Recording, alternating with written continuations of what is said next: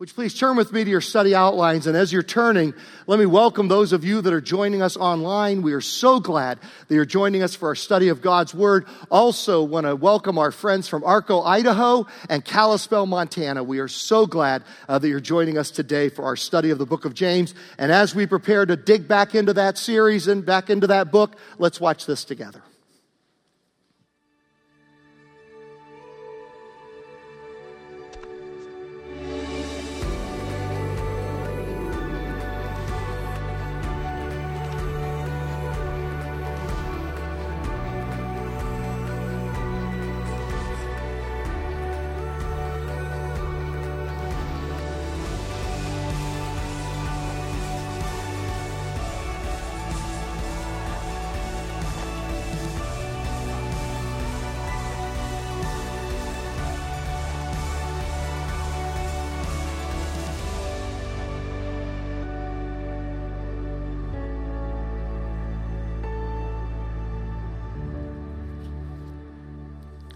Now, as you go through that long walk of obedience, uh, last week we talked about the trials that you'll face, and today we're going to talk about the temptations uh, that we will uh, face. And so the title of today's study is When Temptation Strikes. We're continuing with our verse by verse study of James, uh, going now to verses 13 through 18.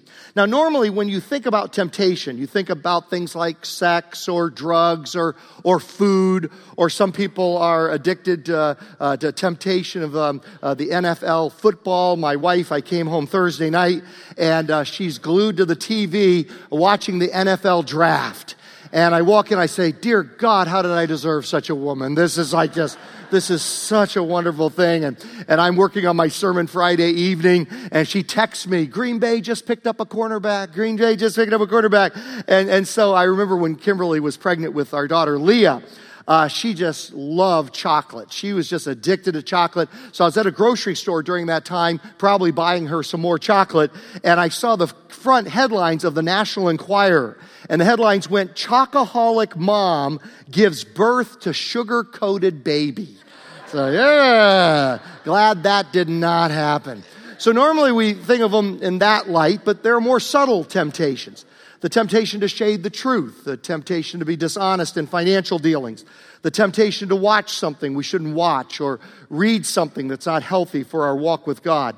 And then it's the temptation to not do certain things that we should do to skip our daily time with God in prayer and, and reading His Word and fellowship with other Christians, uh, to back out of a commitment, uh, maybe to keep quiet uh, about injustice, or to keep quiet when people are gossiping in our presence, or to keep quiet about Jesus when we should speak up about Him. And so here's our key spiritual principle for the morning. It goes like this. For the Christian, falling to temptation usually comes from forgetfulness of God, not hatred of God. We're followers of Jesus. We don't hate God. But what we do in that moment of temptation when we fall is we forget about God. That temptation seems very near and big, and God seems small and far away. So forgetfulness is the problem. James is going to tell us what we need to remember in the moment of temptation. And the first part is the good news, and the second part, the first part is the bad news, and the second part is the good news. The bad news is consider the consequences, verses 13 through 15. Let's read the verses together, and then we're going to come back and uh, take it apart.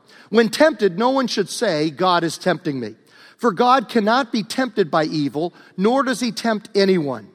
But each person is tempted when they are dragged away by their own evil desire and enticed. Then, after desire has conceived, it gives birth to sin, and sin, when it is full grown, gives birth to death. So let's, let's break it down now. Uh, the definition to tempt is to entice someone to commit an unwise and immoral act, especially by a promise of reward. So Satan promises us a reward if we do that thing. And there's certain element of truth in that. Did you know the Bible says that sin is fun? And you're like, boy, I'd like to know that verse. They never taught us that in Awana or in Sunday school. Uh, what's that verse? Well, Hebrews 11, verse 25. They're talking about Moses. And it says about Moses, he choosing rather to suffer affliction with the people of God than to enjoy the pleasures of sin for a season. So the Bible teaches that sin is fun. It is a whooping good time. Uh, it is pleasurable, but here's the catcher for a season. Short term fun, long term heartbreak. And so Satan's uh, approach to us is to emphasize the benefit of sin and to de emphasize the consequences. Now, what Satan does is he stands there and he goes, Do it, do it, do it, do it. And then we do it, and then he steps by and points an accusatory finger and he says, You did it, you did it, you did it, you did it. God hates you now. Oh, you can never be forgiven. Oh, man, you are in such big trouble. Do it, do it, do it. Do you remember when you were in elementary school and your friends dared you to do something? How many of you ever took the dare of a friend? And they dare you to do it, you do it, and then when the consequences come, where are your friends? They're gone. I triple dog dare you to do that thing, and then when you do it, and the consequences come, he's nowhere to be found. Two ladies were shopping in Kansas City. Afterwards, they decided to eat at the Olive Garden. But there they found a freshly deceased, freshly run over cat in their parking space. One lady is especially, perhaps unreasonably, fond of cats. She could not stand the thought of leaving the dead cat there, so she took one of those brightly colored shopping bags that you stores give out at the holidays and put the cat in it. She intended to take it home and give it a proper burial, but for the time being, she put it on top of the trunk of their car. Then the two women went into the restaurant.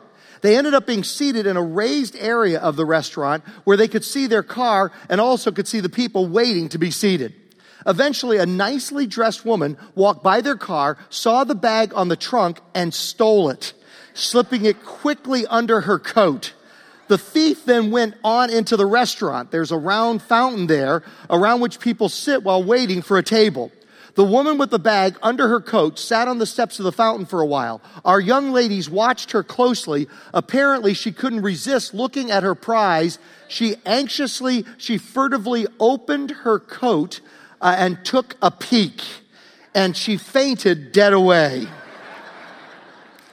The management called 911. The ambulance arrived, and the woman, who was still unconscious, was taken out on a gurney. As the paramedics were wheeling her out, someone said, Wait, here's her gift. They placed the brightly colored bag on her stomach and took her to the ambulance. Now that's how Satan operates. He says, Look at the brightly colored bag. And so we grab it and we open it up, and there's a dead cat inside. Martin Luther, the great theologian from the 1500s, said about temptation and sin you can't stop a bird from flying over your head, but you can stop it from building a nest in your hair. That's why bald people are the godliest ones of all, because ain't no bird gonna build any nest in my hair, I'm telling you. And, and, and so what he's saying is there is no sin in temptation. And that's an important point because Satan gets us to waste all this time and energy feeling guilty about simply being tempted. Now, we should avoid places of temptation, but save your energy not for feeling guilty about being tempted because there is no sin in temptation. Save your energy for avoiding places where you will be tempted. And then if you can't avoid it, you're in a situation temptation comes. Save your energy for resisting and saying no to the temptation uh, when it comes. But there is no sin in temptation. Uh, Hebrews chapter 4, verse 15 talks about Jesus, for we do not have a high priest who is unable to empathize with our weaknesses, but we have one who has been tempted. Okay, Jesus was without sin, but he was tempted. So there is no sin in being tempted in every way, just as we are, yet he did not sin. You know the phrase, been there, done that? Well, he's been there, been tempted. He's been there, but he hasn't done that. Been there, hasn't done that. We've been there and all too often have uh, done that. And so save your energy. I, I just want to emphasize this one more time. Satan gets us to, how many of you have ever felt guilty about being tempted? Just the mere fact that you're tempted. Well, well me neither. I, have never been. Okay, so at any rate, uh, you know, we we waste all this energy feeling bad because we got tempted. Save that energy before it happens to avoid places where you're tempted, and then save the strength of the Lord for when you actually uh, face that temptation uh, instead of wasting it on false guilt. Psychologist Mark McMinn said that Christians pretend we're not tempted. That's what we do. We pretend that we're not tempted. Now, that makes for a deadly combination. Now, are not only are we tempted, but we're isolated. And that's, that's a prescription for falling to temptation. You are isolated. We all pretend. We come here, we look around, everybody looks so perfect. And so we say, oh, I ain't tempted. You tempted? No, not me. We're not tempted. So now we're isolated, thinking we're the only one that is tempted. And then isolation plus temptation often leads to failure. That's why one of our favorite phrases here at Purpose Church is we want to be a hospital for sinners, not a museum for saints. We don't want to be a museum for saints where everybody looks at each other, hey, ain't no temptation going on here. We want to be a hospital for sinners where we know that we're sick and we know we need help and we know we need each other. And so we, we acknowledge it, we own up to it, and then we band together in prayer and strength uh, together. Now, one of the places in our church where this is most put into practice should be an example to all of us and all of our groups is Celebrate Recovery on Tuesday night. Celebrate Recovery, Christian 12 step group. They are, boy, if you go to uh, one of those, it is just refreshing because everybody's just like owning the, the temptation. And because they do that, they have strength to face uh, the temptation. Here's a little trivia question uh, that multiple people told me after last uh, Sunday's message. Um, anybody here know what Alcoholics Anonymous was called before it was called Alcoholics Anonymous? Anybody? It's called the James Club. Isn't that interesting? Because the principles of AA are based on the book of James uh, the ones we're looking at today. Later on, it talks about confess your faults to each other and pray for each other, and all throughout the book of James. It was called the James Club because Alcoholics Anonymous, it was based on other things like the Sermon on the Mount and, and 1 Corinthians 13 and others, but primarily from the book of James. And so before they were Alcoholics Anonymous, they were the James Club. Now here's the process that James uh, talks about. First of all comes desire uh, verses 13 and 14. James 1, verses 13. When tempted, just like last week, it didn't say if you face trials. Remember, it said whenever you face trials because you will. So instead of if tempted, it says when you're tempted. It's going to happen. No one should say, God is tempting me. For God cannot be tempted by evil, nor does he tempt anyone. He's holy. He can't tempt us. He, he won't uh, tempt us to sin. But then verse 14 says, But each person is tempted when they are dragged away by their own evil desire. Our original sin, we are born with original sin, that is a bent towards sin. How many of you had to teach your children to be rebellious? Anybody? How many had to teach your children to say no? Nobody had to. Uh, so by, it's by our own evil desire, our sinful nature. We're dragged away by our own sinful nature and, and enticed. So we are naturally drawn to that which hurts us. Uh, look at children. Whenever our grandchildren come, our children will let us know. They give us a list of things we have to do to be childproof before the grandchildren arrive on our premises. And so uh, we have this list of got to get the little things in the electrical outlets and stick them in. Got to get the fence, uh, you know, the little for the gate, the gate for the stairway, and all all those things. You got to prepare because the prince and princesses are arriving and they are enticed. They are enticed by that which hurts them. So they are drawn to electrical outlets. They are drawn to stairs. They are drawn to fireplaces. But you know, we adults aren't all that different, are we? We're drawn to things that hurt us. We're drawn to places that do us harm. We're drawn to people that hurt us. We're drawn to bad relationships that will drag us down. And that leads us to the next one, which is deception. Verse 14, uh, James 1, verse 14. But each person is tempted when they are dragged away by their own evil desire and enticed. Now, I don't care for this particular translation of dragged away because it carries with it the idea. Any of you old enough to remember Flip Wilson? Uh, anybody remember? And he always used to say, The devil made me do it. Okay.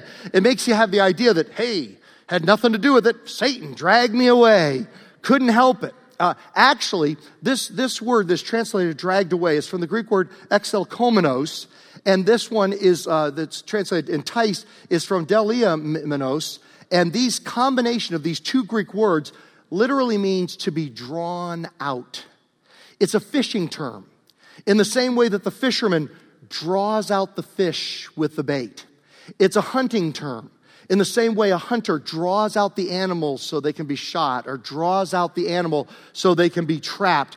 And, and, and we are deceived. Um, we have the desire within us from our sinful nature, and then we are deceived and drawn out, dragged away, and enticed, uh, drawn out here. Then the next step is where the sin occurs. No sin so far. here comes the sin uh, disobedience. Now, you'll notice we have the fill in the blanks at the bottom. There's a typo there, and instead of disobedience, it says dose obedience. That's Spanish for sinning twice in a row. Okay, so disobedience, that, that's so, so you can correct that. So. I'm glad you guys thought that was funny. I've been laughing about that ever since I found that typo. I, I love that. Okay, verse 15, James 1:15. Here's the moment of sin. Then after desire is conceived, it gives birth to sin. Okay, that's that's the moment of sin. That's the moment of decision. Save your spiritual energy. Satan will try to wear you out feeling guilty about being tempted. Save your energy for avoiding those places and then where you face temptation, and then it's, when it's unavoidable, save your effort with God's help for this right here. After desire has conceived, it gives birth to sin. Now, it, it's kind of like this. Let's show our uh, fishing video here. And you fishermen here, you, you're not going to think about anything after this. You're just in your glory right now. And so here's Mr. Fish, and he's been drawn out of his hiding place by the bait. Now, he should just get out of there. He should swim away. Run, Forrest, run. But he says, there's no harm in hanging out. I mean, what's the harm in hanging out? I'm not going to bite it. I'm just going to hang out here and see what it's about. I'm just, I'm just curious. So I'll take a little nibble. And oh my goodness, I took a little nibble and look, nothing bad happened. They told me, all my fish friends told me that a bad thing would happen if I bit it. But I took a nibble of it and nothing really bad happened. So I think I'll just hang around because it's kind of interesting and I'm just curious. I know I should swim away. And my mother told me to swim away. But you know what? I just kind of think I'm going to hang out here and I took a nibble. It didn't hurt me. But whoa, now I'm going to go after it. And when I do, lo and behold, I'm gone. I'm dead. Okay. Next thing you know, he's in the frying pan, ready for dinner uh, later on that day. Uh, that, that's the way, that's what James is talking about. That is precisely an illustration uh, of what James is talking about here in these verses. Now, each moment that we linger around temptation increases our danger, and so we should run. We should avoid, and if we come across it, uh, we should run. Uh, now I'm going to really date myself now. Anybody old enough here to remember the old show Hee Haw? Anybody remember Hee Haw? Okay, okay. Th- this is what in Southern Virginia, where I grew up, this passed for educational TV. Is is or this whatever. And so, uh, so anyway, on Hee Haw there was Doc Campbell. Doc Campbell, and one day a guy runs up to him, Doc Campbell, Doc Campbell, I done broke my arm in, in two places. And Doc Campbell says, Well, then stay away from them places. Think about it for a second. Takes, takes an intellect to grasp it, okay. I've done broke my arm in two places, a couple of places. Well, then stay away from them places.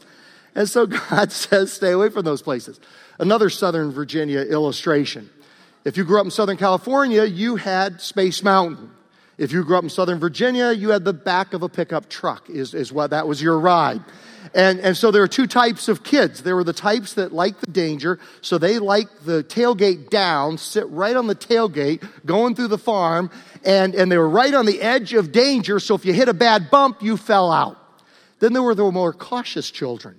They wanted the tailgate up. They wanted to be in the back, uh, as far into the bed of the truck as possible, right up near the driver, right in the back, so if they hit a bump, they wouldn't fall out of the truck. Now, that's fine with pickup trucks because it's more fun that way. But there are two types of Christians. There are those Christians that sit on the tailgate, right on the edge, right on the edge of danger. Woo, that's kind of interesting. Uh, and then they hit a bump and they fall out. Then there's the type of Christian, this is what we ought to be tailgate up, far away from that as possible, up by the cab of the truck. The driver is Jesus. You get as close to him as possible. So when you hit the bumps of life, you don't, you don't bounce out.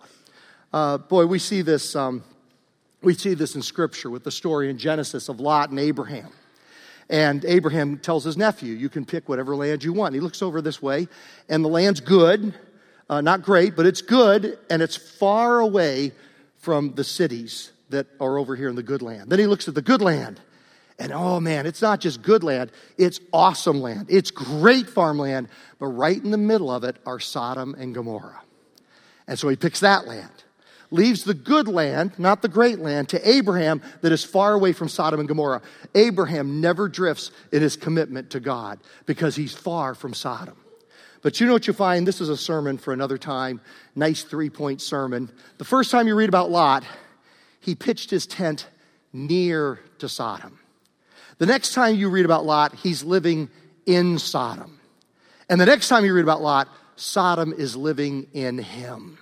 He's adopted the culture of Sodom, that horrible passage where he offers up his daughters for human trafficking, um, you know, as a way to appease some stupid hospitality guideline for his guests. And you realize, first time you see him, he just pitches his tent near Sodom. Then in Sodom, now Sodom gets within him. But Abraham, because he pitched his tent far from Sodom, didn't have as much nice land at the first, but eventually God prospers him long term, long term blessing, the long road of obedience. So, desire, deception, disobedience, now death. The last part of verse 15 goes like this it gives birth to sin, and sin, when it is full grown, gives birth to death. We're talking spiritual death here. Uh, Romans 6 23 says the wages, the result of sin is spiritual death. Now, here's, here's what Satan does. Uh, another thing we had in Southern Virginia were binoculars. And as a kid, I loved to play with binoculars. You had Disneyland, we had binoculars. And, and the thing we thought that was so cool, okay, this fascinated my little mind, was you look in binoculars, something small and far away seems big and, and close. But then if you flip the binoculars, clever children like me realize you could do this. Now something big and close seems little and far away. And this is what Satan does. He puts binoculars on the pleasure part of sin. He says, Look, it's big. Look, it's close. But then when it comes to the consequences, he flips the binoculars around. He says, Look, oh, look the consequences, they're small, they're far away, they're possibly even uh, non existent uh, you'll get by with this. It hurt other people, but it won't hurt you. And so we need a reality check, and the reality check is God's Word, the Bible. This is why we worship together. This is why we study God's Word together. This is why we pray for each other, because the Bible is not a set of binoculars, it'll tell it to you straight the way it is. Here's the blessing, here's the consequences. This is the book that will guide you. This is God's word that will tell you the way life really is, and it cuts through uh, the, the deception. I mean, imagine that little fish. If just before he bit down on that hook, if I said, Hey, little fish, could I just show you a video clip real quick? And I take him over here, and here's a video clip where he bites down on the bait, and oh, there's a hook in it. And oh, next thing I know, I'm being flopping around, can't breathe in the bottom of the boat. And oh, the next thing I know, they're cutting my head off and my tail and they're scraping my scales off. No, next thing I know, I'm in the frying pan. Next thing I know, I'm on somebody's plate at Denny's, okay? And so, so you, you show him that little video clip. Now he says, maybe I won't do that. And the same thing is true for us. That's why we need God's word. Is um, David standing on his rooftop looking down at Bathsheba taking a bath, another man's wife. Now, what if I'd said, King David, just a second, got a video clip to show you. And I pull him over and I said, This is the consequences of what's going to happen if you do this. First, marital infidelity. Next thing that's going to happen is the baby from this relationship is going to die. Next thing that's going to happen is your son Amnon um, is going to rape your other daughter uh, Tamar. And then a different son, Absalom, because of that, is going to hate Amnon so much that he plots and eventually kills him. And then Absalom is going to have such a root of bitterness against you, his father, that he's going to participate in a conspiracy to overthrow you as king, lead an army against you, but then finally you're going to win that, and your general Joab is going to kill your beloved son Absalom. All that's going to happen if you bite down on the bait and call up Bathsheba. Do you think he calls her now? No, he doesn't call her now. Why? Because at that moment, the consequences were small and far away, and, and, and God was small and far away, and the pleasure was up close and personal, but he would get a reality check. Same thing happens in Genesis chapter 3, verses 1 through 6.